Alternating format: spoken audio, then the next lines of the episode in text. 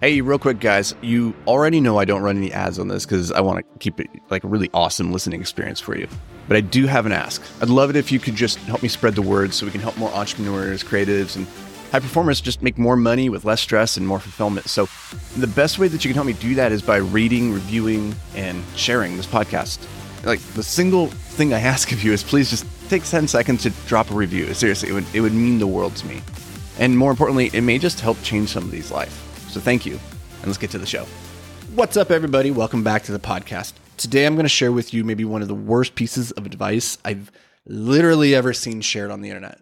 Okay, maybe that's a little bit of hyperbole, but the truth is, I was born in the 80s, which means I've been around since pretty much the beginning of what we consider the commercialized internet. So I've seen a lot of shit shared on the interwebs, and this one is up there in terms of advice that I've seen that immediately grabbed my eye and I said, Oh, I don't agree with that. not only do I not agree with it, but I think that this perspective can be very, very detrimental if you, if you buy into it.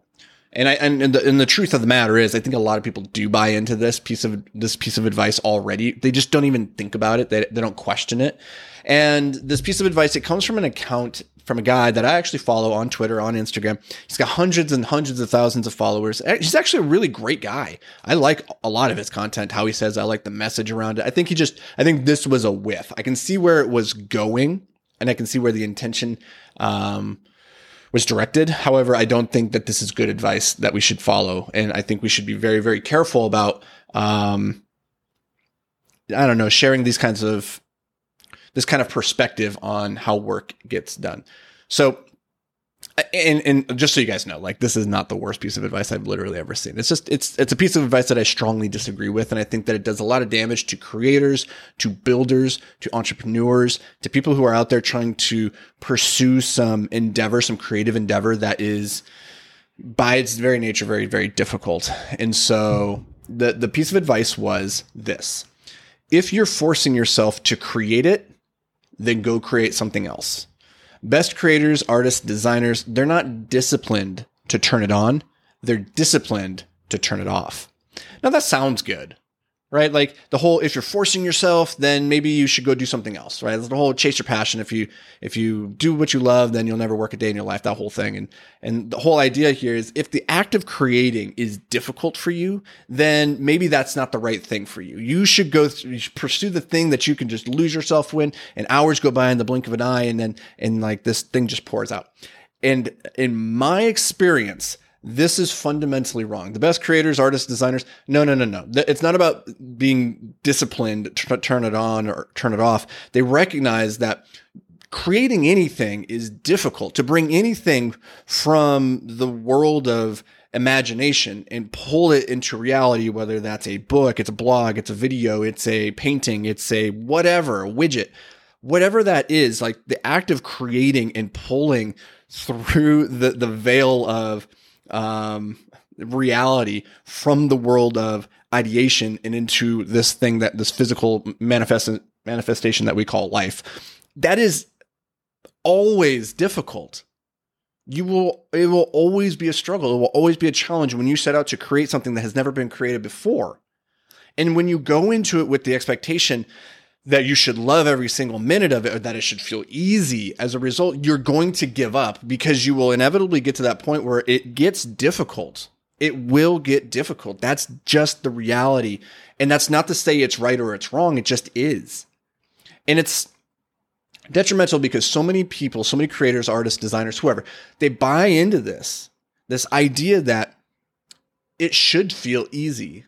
And they take it then as as a as a sign that they're doing it wrong when it doesn't feel easy. And so they give up and they move on and they they dabble.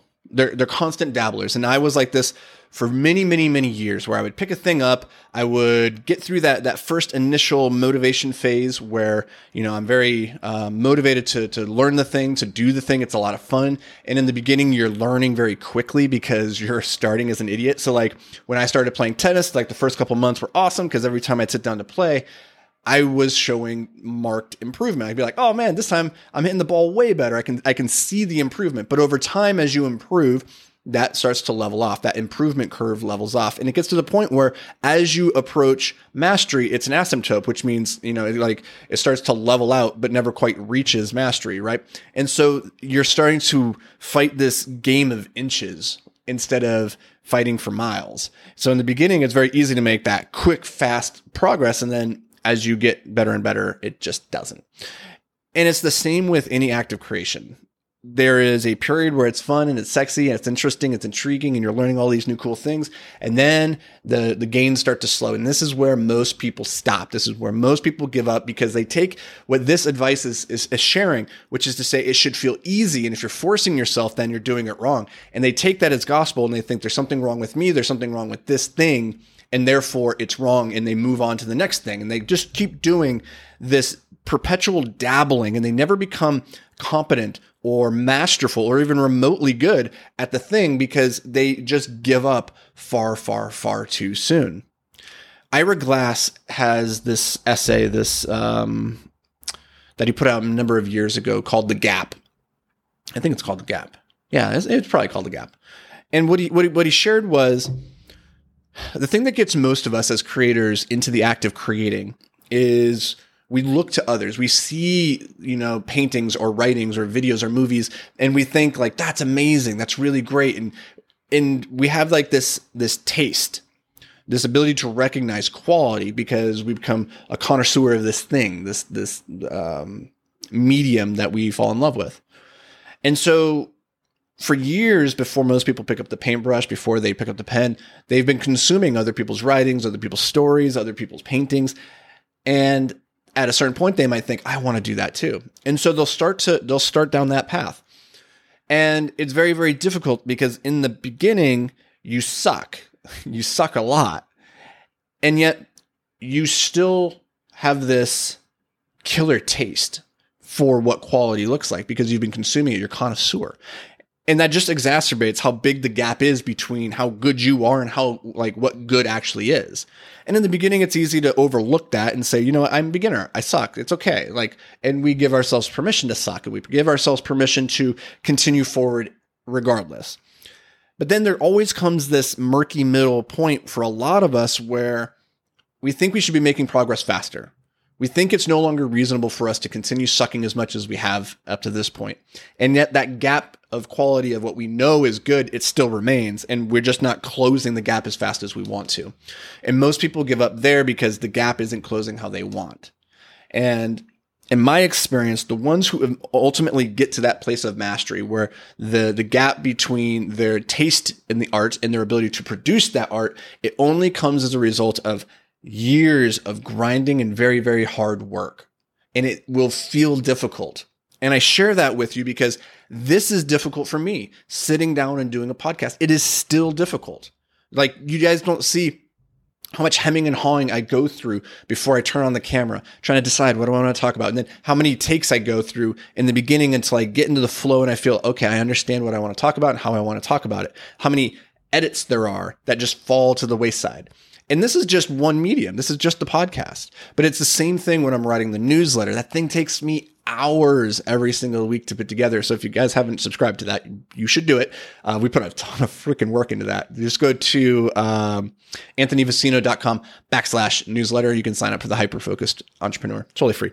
Um, but even that thing, the the act of creating that is still incredibly difficult. And i have to i have to convince myself sometimes i have to like negotiate with myself to get my ass into the chair to actually do the writing necessary. And i want to share that with you guys because i think far too often people buy into this mentality that if you're forcing yourself to create it well maybe you should go do something else and, and find that thing instead. Truth is in my experience passion comes as we experience more and more mastery like the more you learn about the thing, the better you become at the thing. That that has a way of spiraling in and of itself, which fosters the the love of of doing the thing. So the better you get at it, the more you tend to love it. And and that's been my reality with writing in particular because I'll tell you the truth, when I was young, my dad, he was paying me 10 cents per word to write him short stories. And so I didn't ever think I was going to be a writer. He saw something in me and was trying to nurture that. And I was like, okay, well, I will write you very, very long short stories so I can maximize uh, how much you're going to pay me. So they were terrible short stories with a lot of, a lot of adverbs. But through that process of doing that thing that I never had a passion for, but my dad just recognized I had an innate ability for, through that, I started to identify as a writer. And I started because people were giving me accolades and they're saying, Oh, you're very good. You're, you're a great communicator. I was like, This is cool. It feels great. And I started to identify because my competency was, was increasing. It was at, a, you know, at this threshold. And that started to build passion. Now I'm a very passionate writer. But the truth is, I did not seek this out. I did not seek to become a writer. I did not seek to become a podcaster or uh, like a what you would uh, air quotes thought leader. I don't like that that phrase. I don't really think of myself that way, but I'm just a person who thinks out loud in public. So that, that's what I do. Um, I didn't set off to do those things. They just they were a manifestation of competency. And so keep that in mind. Whatever you're trying to learn right now, whatever you're progressing towards, you're building your business, you're maybe you're working on some kind of creative endeavor, you're you know, painting, drawing, writing, whatever it is. Like just understand if it's hard, that means there's something to learn there still.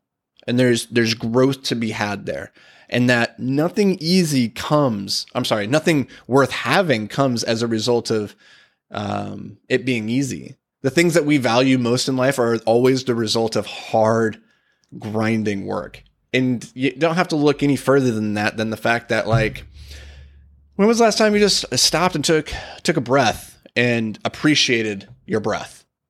Probably probably didn't, right? Like until I probably mentioned it right here, unless you're doing regular breath work, you're probably not one who's like takes a deep breath and you're like, man, that was a really good breath. I that I really valued that breath. It came really easy. I really value it. But getting your breath back and not having like a really great deep breath after sprinting 400 yards around the track and you're like bent over and you're huffing and puffing and you're you're gasping, that breath is like well earned and it's some of the best breathing you'll ever do in your life.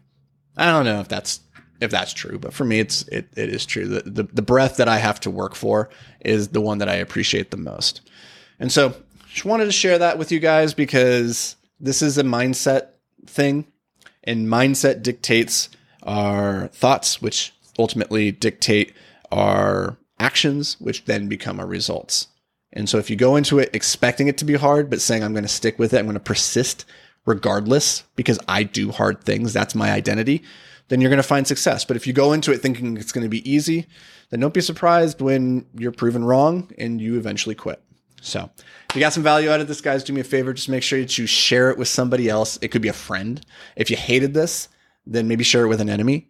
but either way, guys, I appreciate you taking some time being here. I'll catch you tomorrow. Until then, stay hyper focused, my friend. Hey guys, I love, love, love that you're listening to the podcast. I truly hope it's bringing you just a ton of value.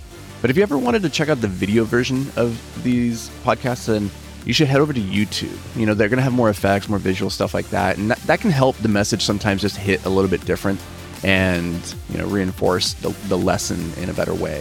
So you can check that out. It's completely free. Go over to YouTube, search for Anthony Vicino, it'll pop up. And if that's not what you're into, then cool. Just enjoy the show and let's get to it.